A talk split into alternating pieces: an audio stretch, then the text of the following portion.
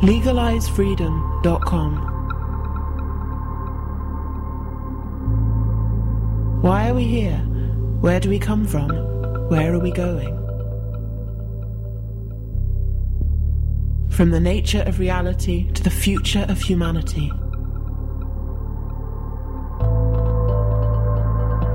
Beyond politics, poverty, and war. LegalizeFreedom.com.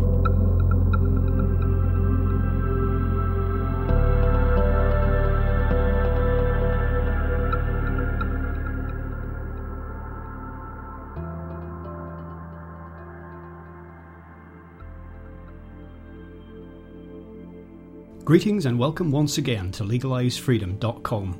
I'm your host Greg Moffat, and my guest today is Andrew Collins, who joins us to discuss his book, The Cygnus Mystery, unlocking the ancient secret of life's origin in the cosmos.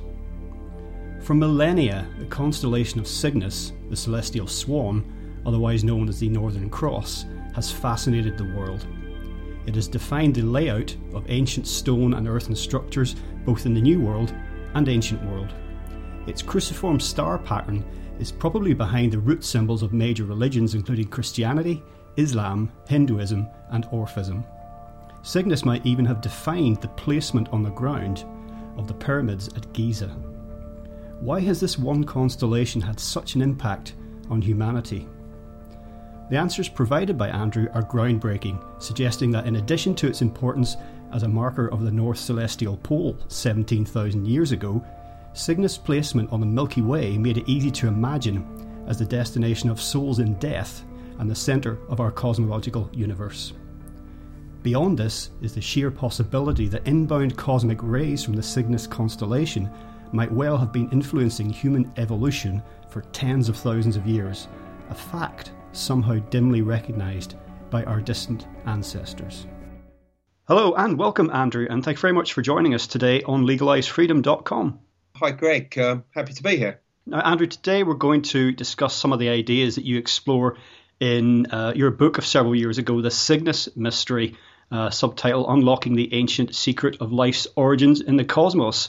And to get us started on this, we can say something, I think, about the importance of the world in the sky, the stars, the heavenly bodies to ancient peoples. And it was very important to them, and of course a lot of their religions were based around this. So we know about this general importance. So perhaps you can say something about that, and then come around to why, of all the star systems and other heavenly bodies, Cygnus has such significance in the context of your work.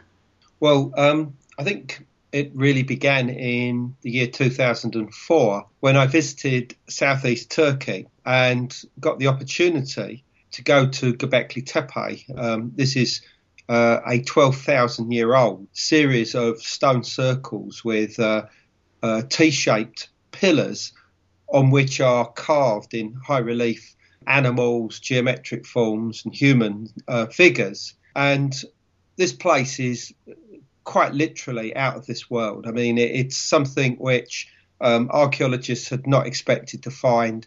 It's rewriting our understanding of the evolution of, of humankind from the hunter-gathering world, to settled agriculturists, farmers in the Near East, and the cause of what would eventually be the Neolithic explosion or Neolithic revolution. Something big happened in this area. Well, anyway, I got an opportunity to go there. I'd been looking into the subject for I think 4 years up to that time, but I'd been studying the early Neolithic world of the Near East for 20 years before that. And I got there and, I was there for about an hour or hour and a half or whatever. And I took, a million photographs, and suddenly it was time to go. After I came back from Göbekli Tepe, I started to try and get into the mindset of the builders there to try and understand what it was that these incredible enclosures were actually focused upon, because the twin central pillars in the middle of these structures seem to be orientated north-south, and just below Göbekli Tepe, which is situated on a mountain, on the top of a mountain ridge, is the Harran plain. Now, Harran, the ancient city of Harran, which is interestingly where Abraham was said to have left for the promised land, traveling from there to Canaan. Harran was the home of a people known as the Sabians, or also known as Haranians, and they venerated the north as the direction of the primal cause, basically the direction of God, the place where essentially life came from and returned in death. And a number of other ethno-religious groups in this region also venerated the north in a similar manner. So I wondered whether something similar was going on at Göbekli Tepe, particularly as various other proto-Neolithic sites in the region also seem to be orientated roughly north-south. In the knowledge that the primary symbol of death and rebirth in the Neolithic, early Neolithic age was the vulture, I was intrigued to find that on the Euphrates, the very area that we're dealing with here, Cygnus had been associated with the vulture. Now, normally this is connected with another star group known as Lyra, which is just next to Cygnus anyway. However, I was intrigued because Cygnus itself is situated very prominently on the Milky Way. The Milky Way has always been seen as essentially a road or river along which souls travel to reach the sky world. And Cygnus is placed on the Milky Way where it breaks into two separate streams caused by something known as the Dark Rift. And this is just a dark area right through the centre, along the actual course of the Milky Way, caused by stellar debris and dust. So basically what it does is it breaks the Milky Way in two for a short distance as you look at it in the sky before one of the legs, if you like, peter out and the other one expands out and goes into the southern part of the sky and continues on as the Milky Way as a whole. The significance here is the fact that all the way around the world is that various cultures and traditions and civilizations have seen the Dark Rift, and in particular its entrance in the vicinity of Cygnus, as a point of entry and exit to the sky world. So I wondered whether the people at Göbekli Tepe were actually focusing their monuments on that. Well, as I said, this was back in 2004, when there wasn't really any good plans available to look at the particular central pillars in the enclosures there to try and get their exact orientation. But I deemed that this was so important that I needed to write about it. So I began a book called The Cygnus Mystery, which was finally published, I believe, in 2007. And what I showed in there was that universally, Cygnus is seen as a point of first creation, a point of original creation in the sky, marking the entrance and exit to the sky world, which was seen as being visually connected to the Dark Rift, the Milky Way's Dark Rift. And this was present amongst the Maya of Central America, for instance. It would seem to have been there within Native American cultures, going all the way back to the Hopewell, who thrived in places like Ohio 2,000 years ago. It was present in India amongst the different Hindu traditions. It seems to have been there in ancient Egypt amongst the pyramid builders. And it was there also amongst the megalithic culture of Great Britain. For instance, Alexander Thom, the granddaddy of archaeoastronomy, worked out as early as the 1960s that the central axis of Avebury was orientated towards the setting of Deneb, the brightest star in Cygnus, for a date of around 2,500 to 3,000 BC. And, it goes on. And the more I looked into Cygnus, the more I realised that it was a constellation that had been much overlooked, not only by scholars of archaeoastronomy, the study of our interest in the stars, you know, within past ages, but also by ancient mystery writers today. And there seemed to be an emphasis on certain constellations today, you know, most particularly Orion, to the, you know, to the effect that a number of other key constellations in the sky were being overlooked. One of those was Cygnus. And because I always like backing the underdog, I decided to call the book The Cygnus Mystery, obviously in the knowledge that there was already an Orion mystery and a Sirius mystery. And it seems to do pretty well for itself. And a lot of people like it. And a lot of people say, I think you've got something quite significant there. But another important reason why Cygnus is so important is because around 15,000 BC, Deneb, the brightest star in Cygnus, was the pole star. The pole star today is Polaris in the constellation of Ursa Minor. However, due to the effects of precession, the slow wobble of the Earth across a cycle of 26,000 years, the pole star actually shifts in a cycle, a circular movement.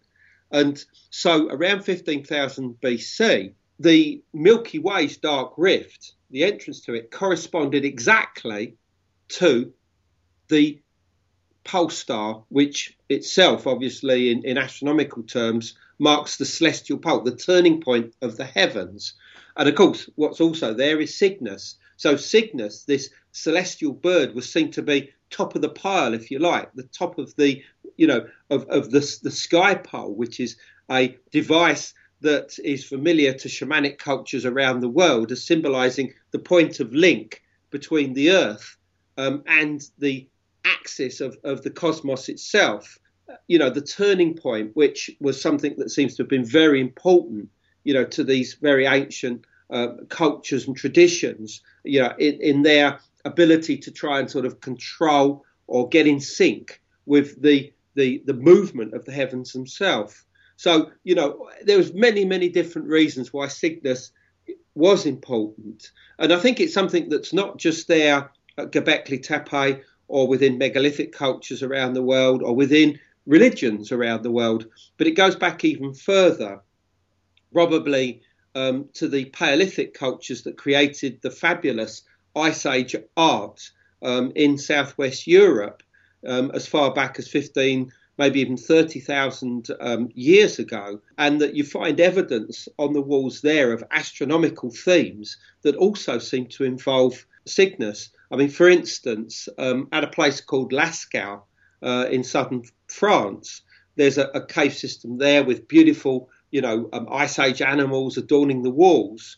But it would seem that the central focus in this pit or shaft, which you have to descend down into a distance of something like about, I think something like 16, 18 feet, and, you know, by a rope, is there's this really weird painted mural that shows a bird-headed figure that seems to be falling backwards. In front of him is this wounded bison, and just below them is this pole with a bird on top, the bird's head matching that of the actual birdman. Now, this was executed by the cave artists around 15 to 16,000 BC, exactly at the time when the stars of Cygnus, or Deneb in particular, was the pole star. And a German archaeoastronomer by the name of Dr. Michael Rappengluck of Munich University worked out and published details in the year 2000 that this panel represented the area of the sky of Cygnus and the different stars around it. And that, you know, he saw significance in the fact that quite clearly Deneb was pole star at this time, and that the beliefs of the Ice Age cave artists, you know, somehow reflected this interest in this particular area of the sky. So, in other words, what was going on at Göbekli Tepe in around 12,000 years ago was a memory of something that was already possibly thousands of years old by that time. They were inheritors of a tradition that went back to the Paleolithic age. Beyond that significance, the thing that really drew me to the book was something that you got into in great detail that I touched upon previously when I had Robert Schock on here and also James Swagger from Ireland. And that was the significance of cosmic rays coming from certain parts of the galaxy, but there are not that many sources of them. And Cygnus is very significant in this area. And the implications of this are quite stunning, really, because it's the possibility exists that by influencing everything on the Earth, including life, that they have influenced the development of life and even evolution of life thereafter. Absolutely. Well, firstly, I mean, cosmic rays, I don't think there's any doubt today. I think that many geneticists, astrophysicists and various other different scientific disciplines would be happy to say that they do affect human evolution. I mean, what happens is that, cosmic rays hit the atmosphere. They generally break up, but those that reach the surface of the Earth, will also pass through us.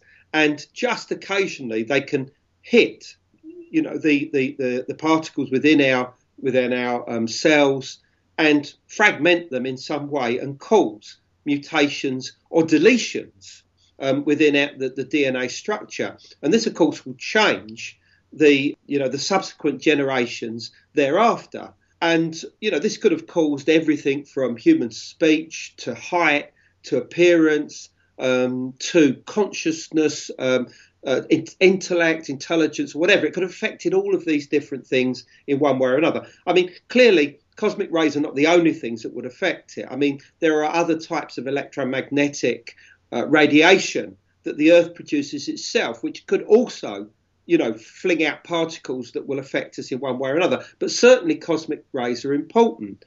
However, almost all cosmic rays that reach the Earth are what's known as positively charged. And what this really means is that as they come from their original source, they are affected, they're swayed and pushed around by the magnetic fields that they encounter, so that by the time they actually reach the Earth, you're not sure where the hell they've come from.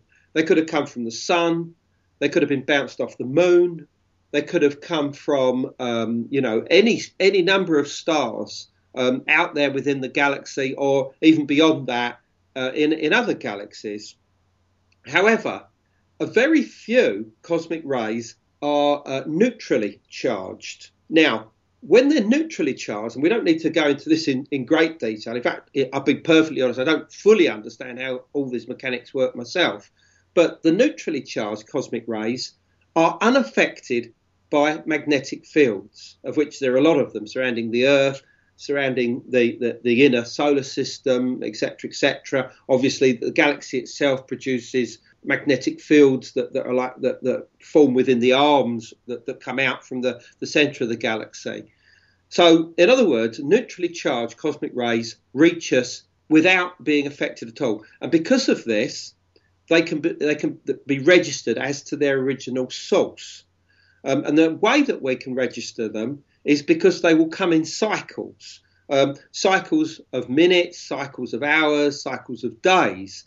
And these cycles are the signatures of their place of origin, which are usually things like neutron stars or black holes that are binary systems. In other words, they're in orbit around another star, which they're probably sucking out all of its energy. And the orbit reflects the signature, the time signature of them as they arrive on Earth.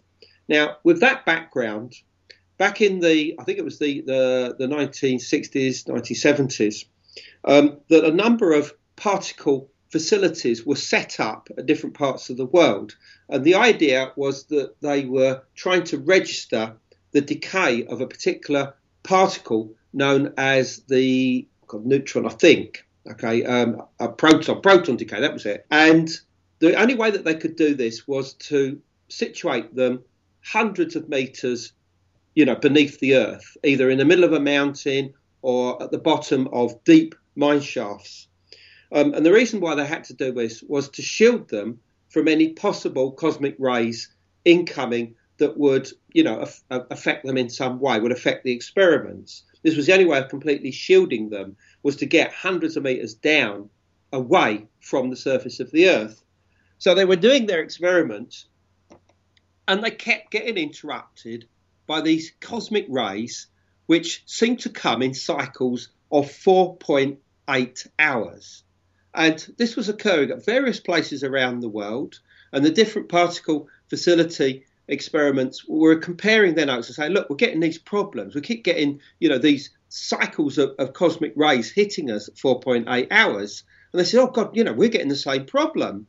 So a number of papers were published basically reporting on this and saying that the only source that had an orbit of 4.8 hours was this neutron star within a binary system with another larger star known as Cygnus X-3.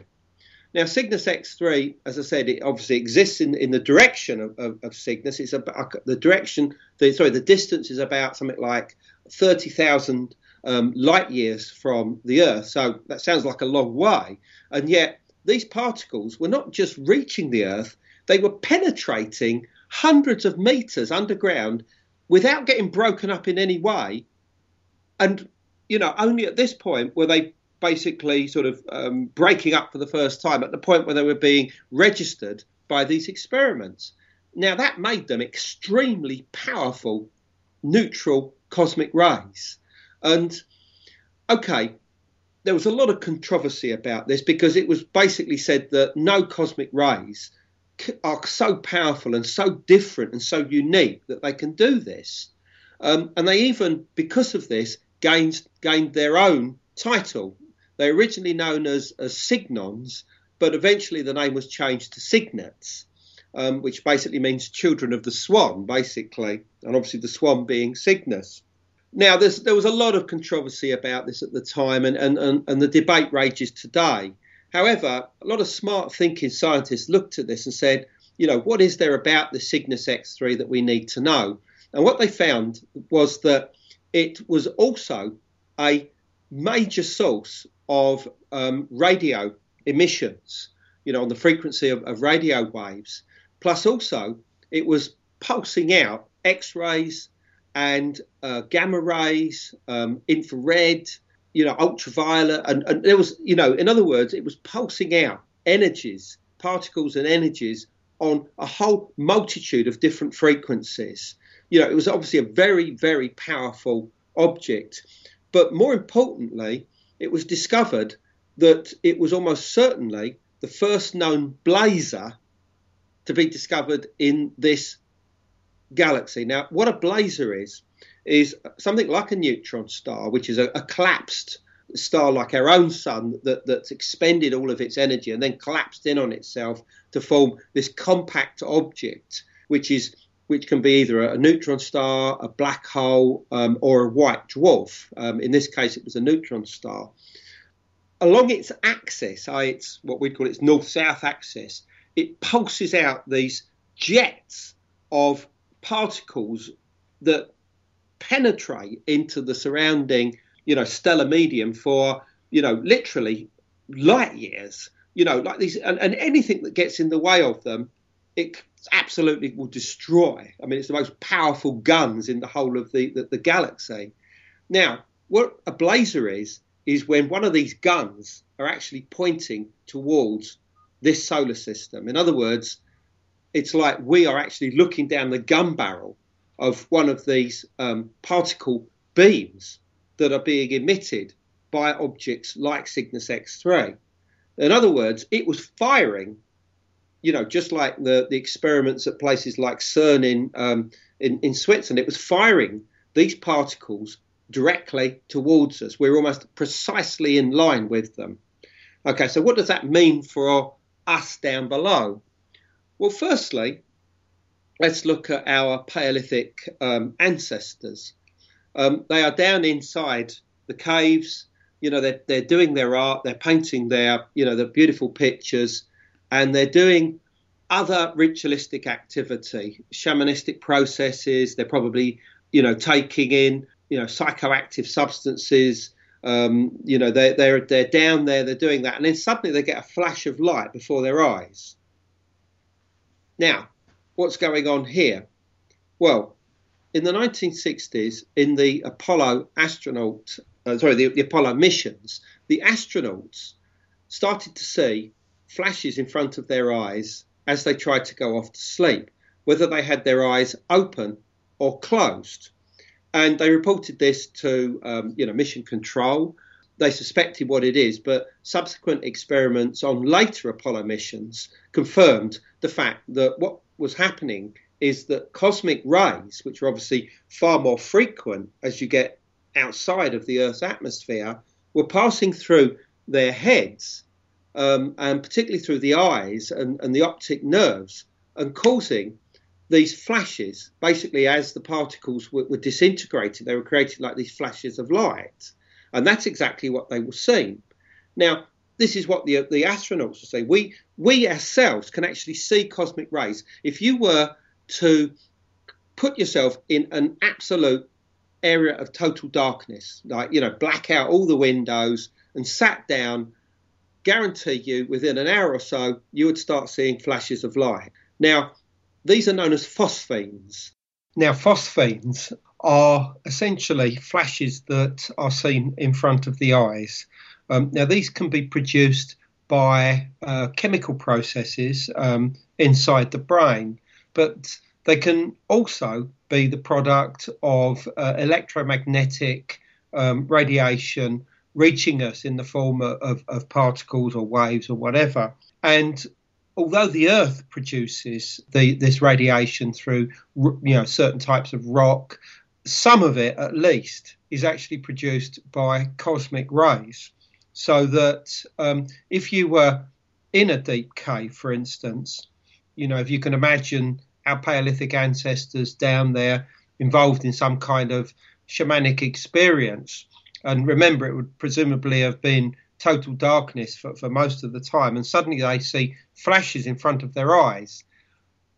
I'm sure that they would have seen this in terms of some kind of enlightenment or seeing the light, or it would have triggered some kind of inner journey or inner experience or whatever.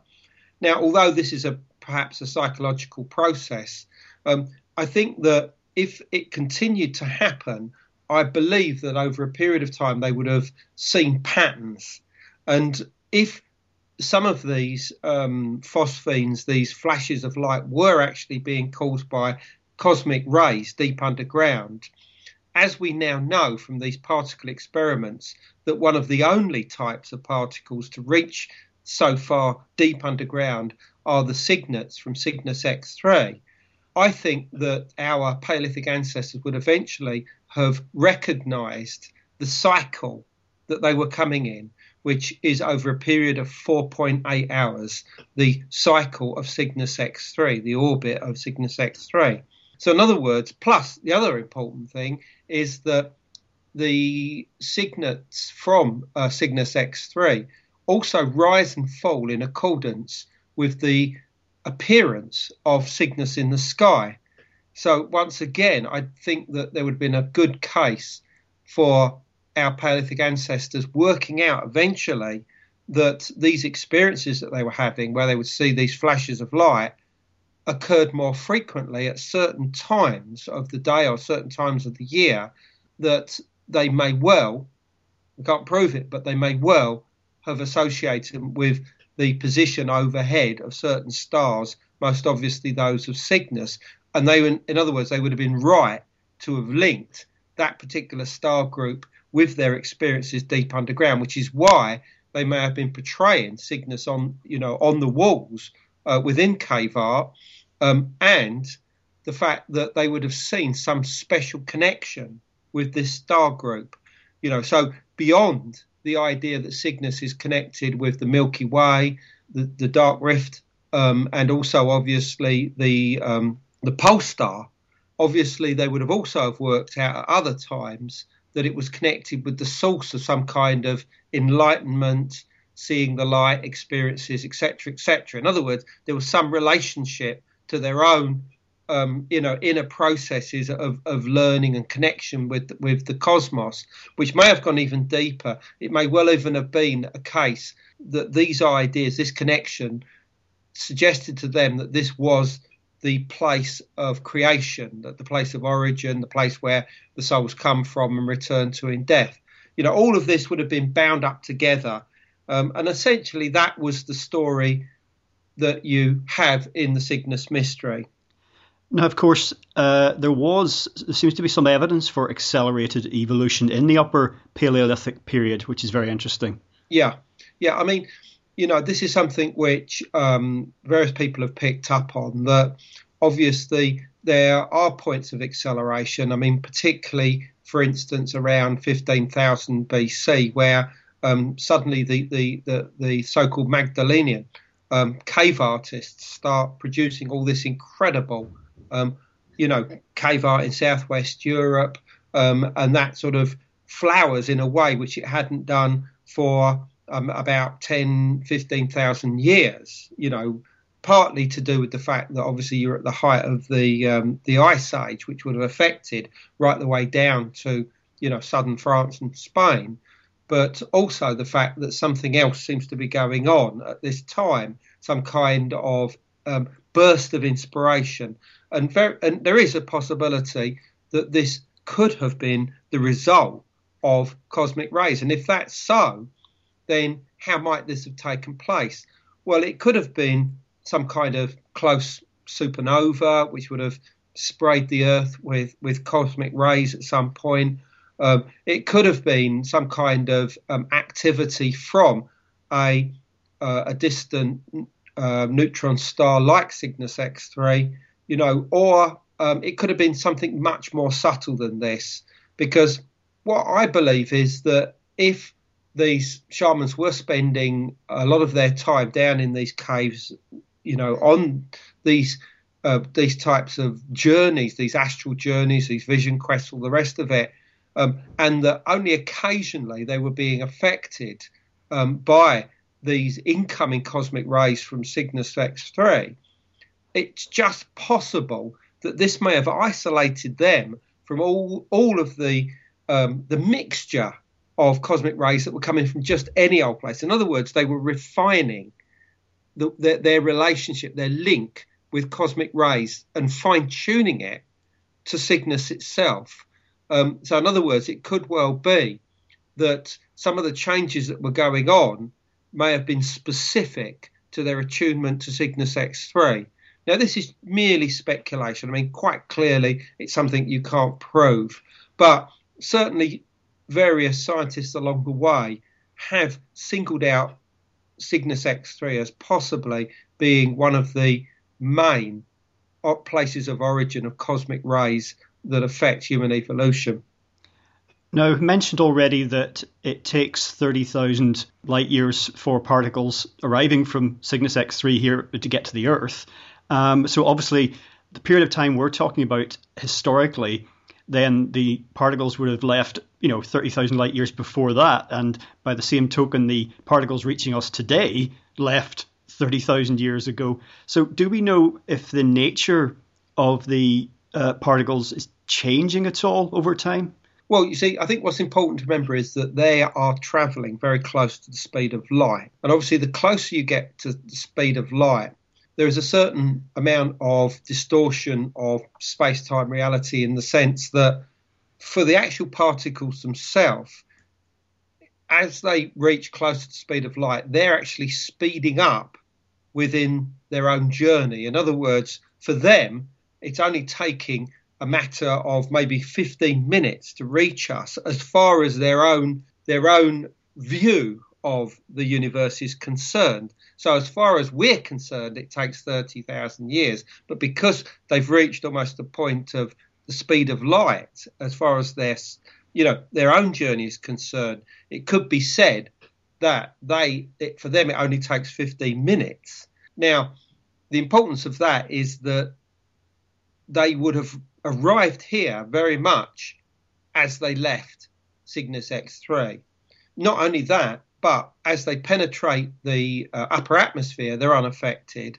And it's not until they actually penetrate through the Earth itself that there is so much density that, you know, they will eventually collide with a particle and break up, which is what normally happens to most, you know, if not 99% of cosmic rays that actually reach our own atmosphere. But because they're neutrally charged, they're able to penetrate much deeper into our physical reality. Now, when I first read your idea, I thought to myself, this has got nothing less than shades of Stanley Kubrick's Black Monolith in 2001: A Space Odyssey, in terms of some extraterrestrial force altering consciousness. And of course, when you look into 2001, and Kubrick was a very switched-on guy, and he consulted, well, obviously worked with Arthur C. Clarke, but he consulted people like Carl Sagan when they were developing the ideas for the film. So this general idea is not new. No, and I mean, Carl Sagan, I mean, I do actually quote him in The Cygnus Mystery right at the end, and he actually there suggests that cosmic rays from some distant neutron star might well have affected human evolution. And I mean, when I read those words, I mean, he could have been speaking precisely about Cygnus X3. I mean, you know, the words that he said were so, you know, so pertinent to the discoveries that I was making at that time. I mean, yeah, whether he was or not, I don't know. I mean, he could have been talking about any neutron star, but it just seemed personal, you know what I mean? Can we speculate at all about what physical or biological or physiological mechanisms living creatures, including humans, might be affected by these cosmic rays?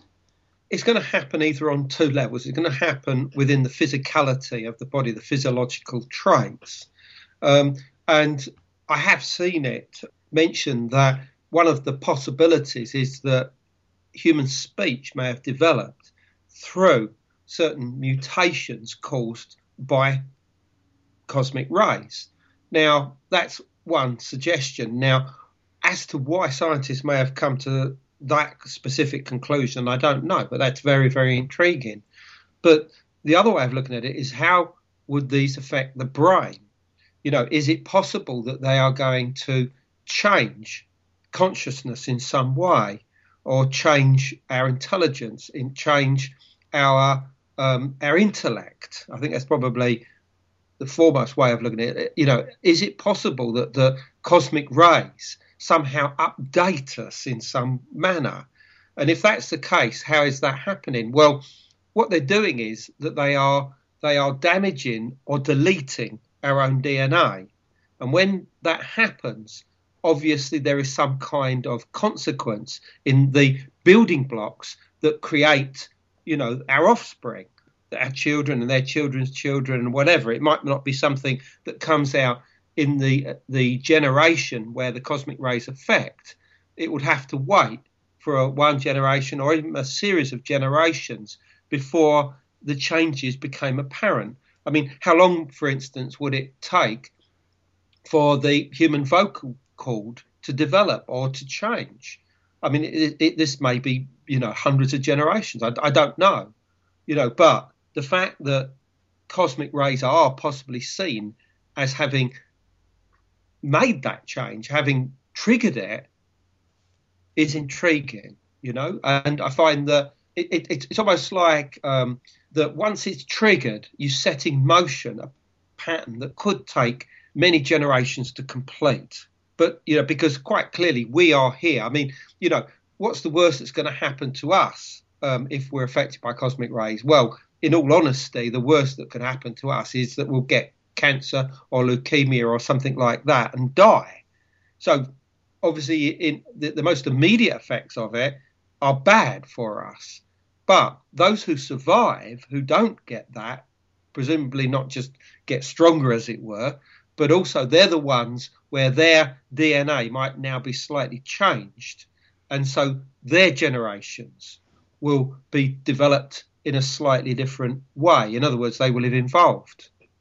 Whether it's at a purely physical level, or whether we are indeed talking about changes in consciousness, this also reminds me of the downloading sort of idea that you referred to, and the sort of relatively sudden nature relates to the idea, the theory of punctuated equilibrium in evolution. That is to say that evolution isn't a very slow, isn't always rather a very slow, gradual process?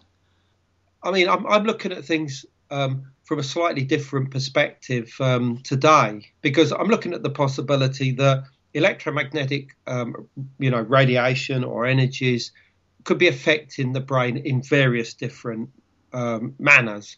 I mean, for instance, geomagnetic fields, I think, are something else that we need to look a lot more closely at as far as the way it affects consciousness and intelligence and whatever, because there's no question that it affects certain areas of the brain when we're in areas of extreme magnetic variation, and it affects areas of the hippocampus, which is now known to have literally thousands of very tiny, minute magnets, within it that are responsive to the Earth's magnetic field.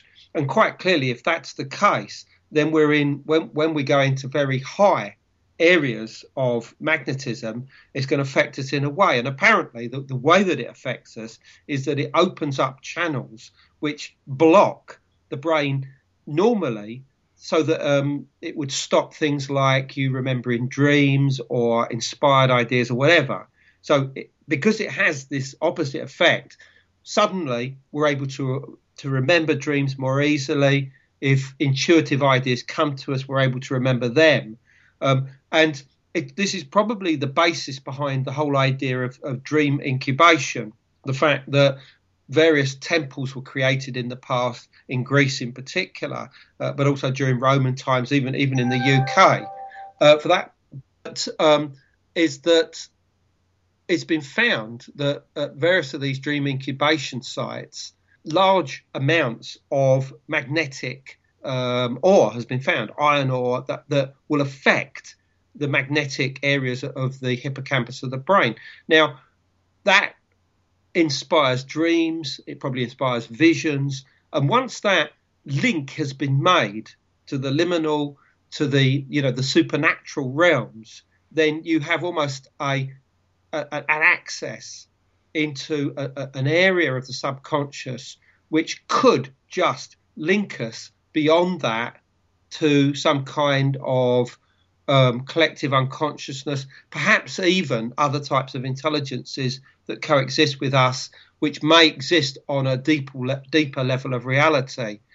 So, these are the things on offer, I believe, both with the electromagnetic radiation affecting us, but also, I think, with cosmic rays. And I think that what was happening deep down in the caves is something much more subtle. Yes, on the surface, we can be bombarded by cosmic rays. Some of them are going to cause us cancer. Some of them might even cause evolution. But I think that it's a much more subtle process that goes on deep below the ground. And I think that it was something that was unique in many ways to our Paleolithic ancestors, which is why the Great Leap Forward occurred during this period, and that the eventual change from hunter-gatherer to more settled agriculturist occurred in this manner, because something must have happened to have accelerated evolution in this way. And I believe that cosmic rays are one possibility. Now, you mentioned DNA a couple of times already, and you do also get into the potential significance of so-called junk DNA. That's the huge portion of our DNA which scientists have yet to really figure out what it's for. And I've never liked the term junk DNA, because it seemed to me kind of to insult our intuition and our intelligence that there would be all this sort of leftover useless DNA, considering how important it is, how fundamental it is. Well, I mean, junk DNA supposedly accounts for something like about 98% of our DNA, which seems bizarre, really, that only a couple of percent is actually used, to reproduce the human form, within our own offspring. But of course, if that 2% of DNA can be affected, it can be deleted, it can be changed, affected in some way by cosmic rays, do those cosmic rays also affect the junk DNA? Is it possible, and I certainly wouldn't be the first to suggest this, that the cosmic rays actually trigger the junk DNA into some kind of activity. In other words, maybe they were dormant within us and have been, you know, maybe since the beginning of humanity, but maybe they're triggered so that some activity begins, maybe a change of consciousness or ideas, and that perhaps this was actually programmed into us as biological beings, that not all information would be given to us at one time. It would take many, many generations for this to happen, and that the trigger itself was cosmic rays hitting junk DNA. I find this actually a really interesting idea. And some people have even suggested that the junk DNA could actually have almost alien messages within it. And I mean, we're not talking about New Age, you know, writers or thinkers here. We're talking about, you know, science writers, cutting edge science writers have suggested this. And that's a possibility as well. But then, of course, you have to ask yourself, well, what is alien? Well, quite. I mean, there was that recent film that some listeners may have seen, Prometheus, which sadly was a bit of a car crash and a bit of a disappointment all over, but had some great potential there. And I must admit, when I watched the start of the film, I got quite excited about the sort of film I thought it was going to be, and it didn't really turn out like that. But it was interesting to have some of those ideas out in the popular culture, consciousness, so to speak. Yeah, absolutely. And I mean, obviously, if you're talking about Prometheus, I mean, the main aliens in there were extremely tall albinos, which sort of reminds us of the so-called Watchers and Nephilim of the Book of Enoch, that have a similar description, and were put forward by Zachariah Sitchin as, you know, sort of aliens that came here a couple of 100,000 years ago to sort of create humanity so that they could work in mines. Now, I do not believe that for one second, but you can see where those themes in that film Prometheus actually came from. And it does obviously introduce the idea that there may have been different types of races that actually existed on Earth, and that some of them, their DNA may have been affected, evolved in ways which are beyond our current understanding now, and that there may just have been types of modern humans that existed for a period of time that had different mindsets, maybe different appearances, and that are remembered today in myth and legend, you know, like the Watchers and the Nephilim, and of course the Anunnaki of Sumerian tradition. And of course, tying in with that, different races with different physical attributes and possibly different science and different technology that was out of step with maybe what was commonly known.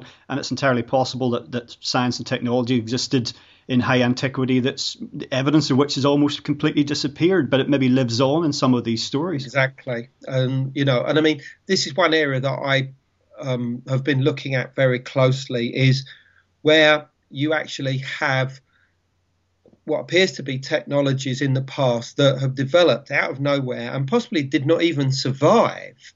You know, because there's some evidence that we may have invented, if that's the right word, or known about things like aluminium in Paleolithic times. I mean, there's some small evidence of this, and yet it died out. It was not something that was passed down, because, I mean, aluminium, for instance, was only officially discovered about 150 years ago. And yet there is small evidence that our Paleolithic ancestors knew about this.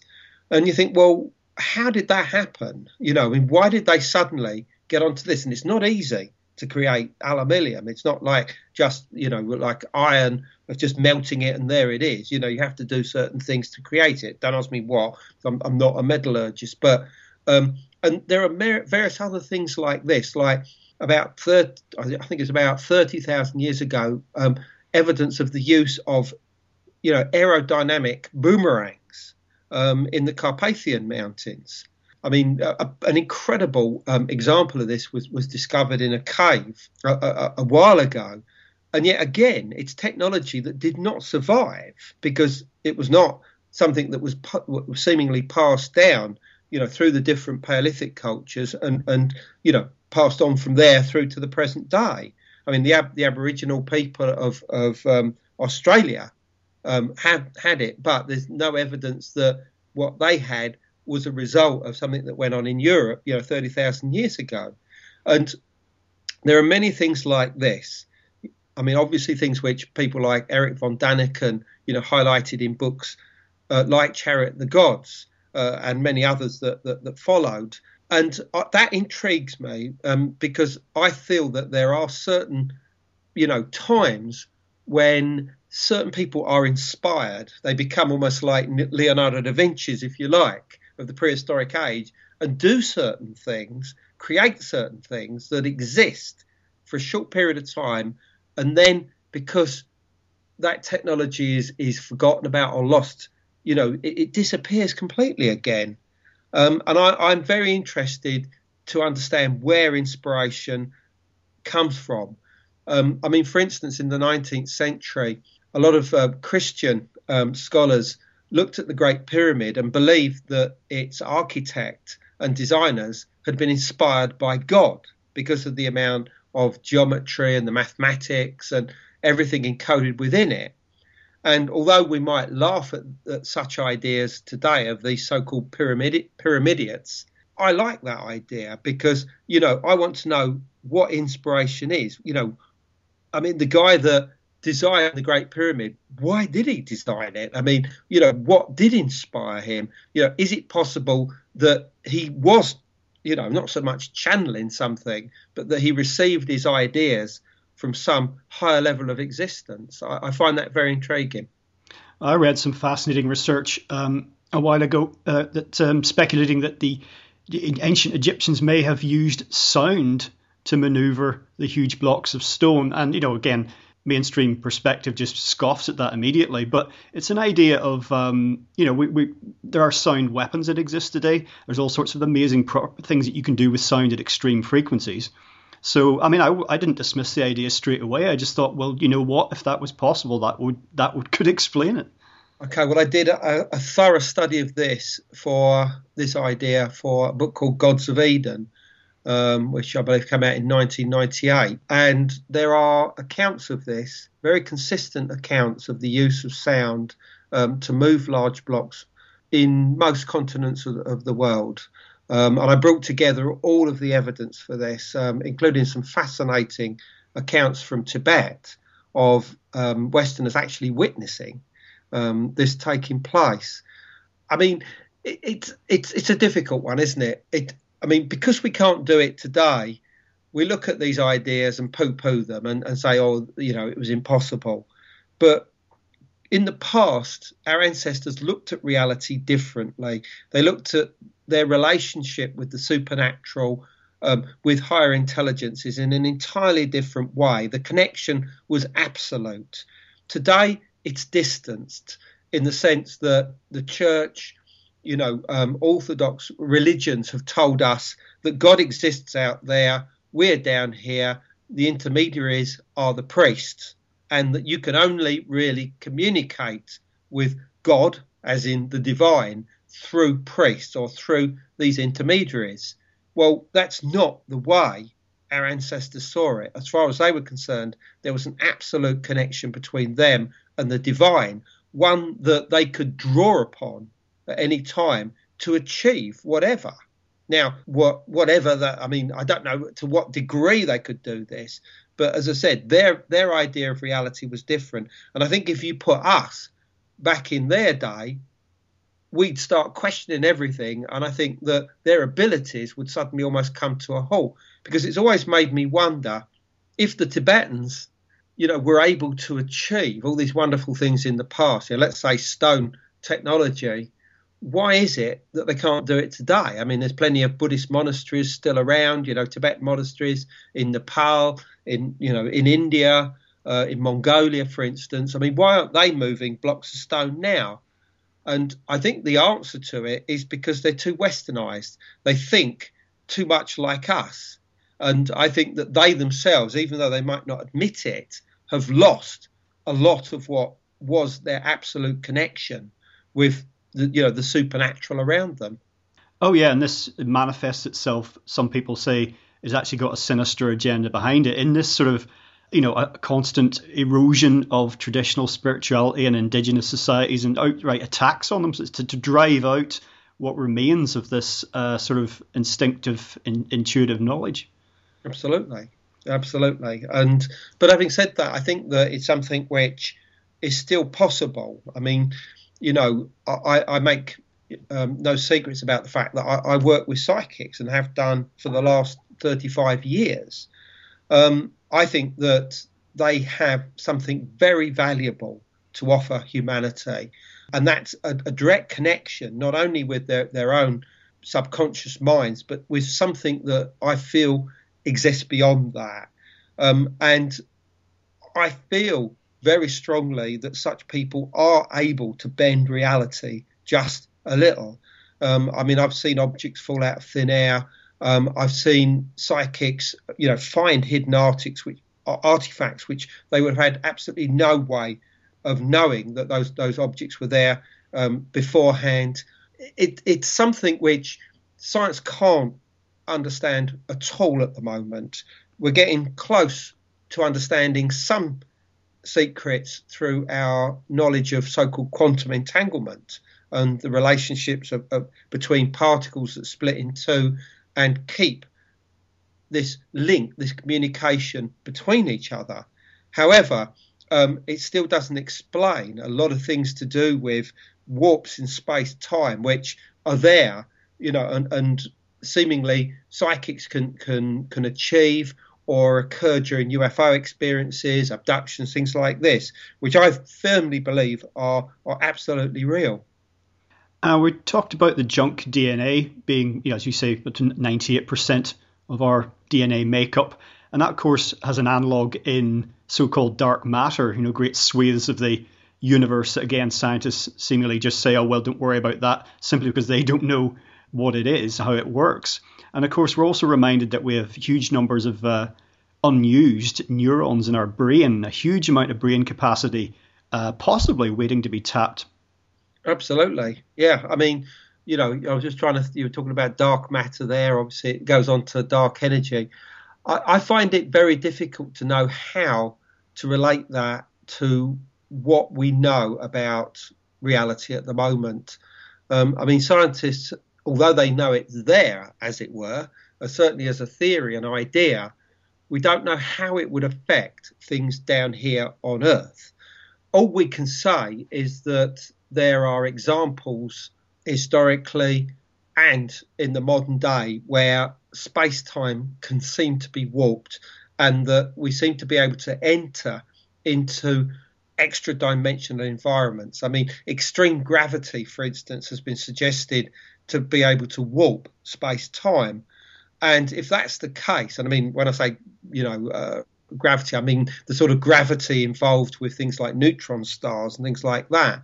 And if that's the case, if that in some way rips the fabric of space-time, then it opens up all sorts of possibilities of what happens when this occurs. How exactly dark matter and dark energy fit into this, I actually at this point in time don't understand. And I honestly don't think that anybody really does. And I think that anybody that thinks they does are probably using it just to their own advantage. I would like to understand. And, you know, I mean, my favourite magazine is New Scientist, no question. I mean, forget all the, you know, paranormal magazines and all the rest of it. It's definitely New Scientist because, you know, I look in there and sometimes you get the most incredible, weird stories written by science writers. I mean, the whole junk DNA thing, the fact that it might contain some kind of alien message was actually written by one of their writers, Paul Davis, you know, for New Scientist. I was absolutely amazed when I read it. You know, in other words, that's the sort of stuff I'm waiting for, because I'm waiting for the scientific community to know how to handle this stuff and show how it might relate to the reality that we know and are, you know, around us today. You also write, interestingly, about a rather different possible significance of DNA discoverer Francis Crick's well-known LSD experiences. Yeah. I mean, you know, this was only made public, I think, in around 2005, 2006. And that is the fact that his understanding of the double helix of the DNA molecule came to him whole whilst he was on an LSD experience. And although people, his family tried to suppress this, and even when it broke the international media, they still tried to say, oh no, this is not right and whatever. But it seemed to be quite clear that this was genuinely the case. And this simply highlights the fact that there are a number of examples where major discoveries have been made by people in some kind of altered state of consciousness, whether it be dreams, whether it be through the use of some kind of psychoactive drug, or meditations or whatever. I mean, the benzene molecule is another example of that was discovered, I believe, under a similar altered state of consciousness. And I think that even Einstein himself, certain of his theories came up in dreams, if I remember. Plus, then you have people like Nikola Tesla, and a lot of the incredible electrical machines and devices that he created were all of them came to him through dreams, and he didn't even bother to check out whether they would work or not. He just made them in the knowledge that they would work, which I find absolutely incredible. So this is it. This I love this because there is some. This shows that it's the humanity and our evolution is not simply a product of survival of the fittest, and just gradual evolution. Oh, eventually we will invent this, or we'll find out that, or we'll evolve this. No, there's something else going on here. Whether it's to do with quantum entanglement, which probably exists beyond normal space-time. In other words, maybe we're picking up on what's already discovered in the future. It's just a case of completing the loop and discovering it now, sort of thing. In other words, somebody like Crick with the DNA, he was destined to make that discovery. It just had to do it. It was out there ready for him to discover. He just had to be in the right state of mind to find it within himself. And okay, it involved the use of LSD, but hey, that's how he found it, and the world is probably a better place for it.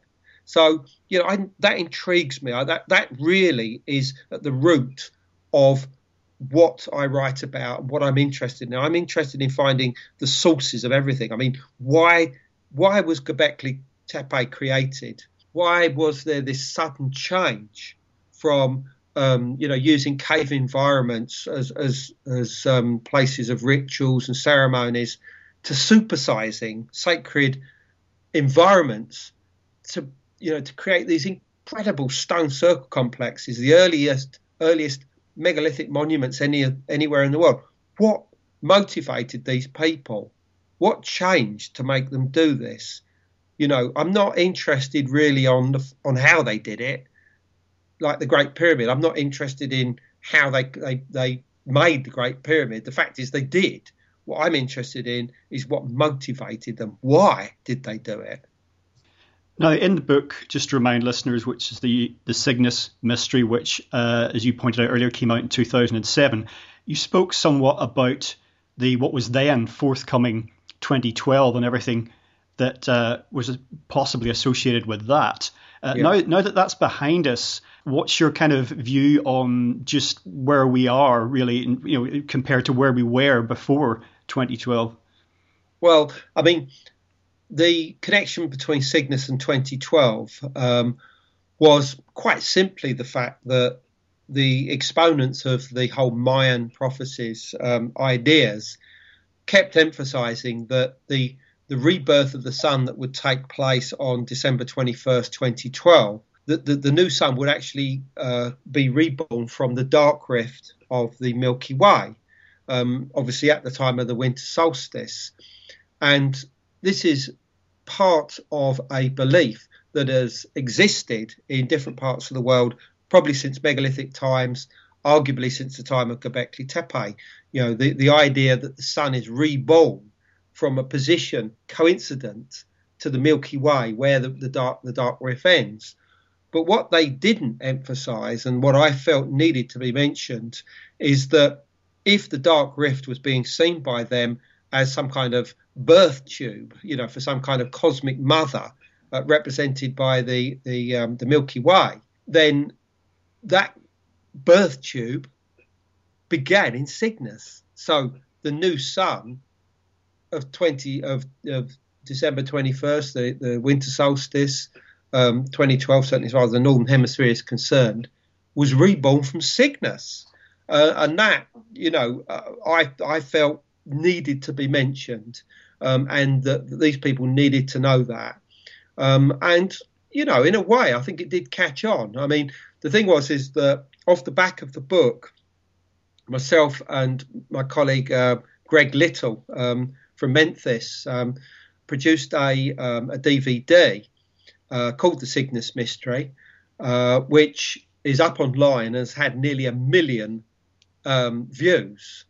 And you can see it there today. I mean, it's a great thing. I think it's about 45 minutes long, and all the ideas that we've been talking about here are up there. And there's no question that the whole 2012 phenomena really catapulted that and made it a viral success. No question whatsoever.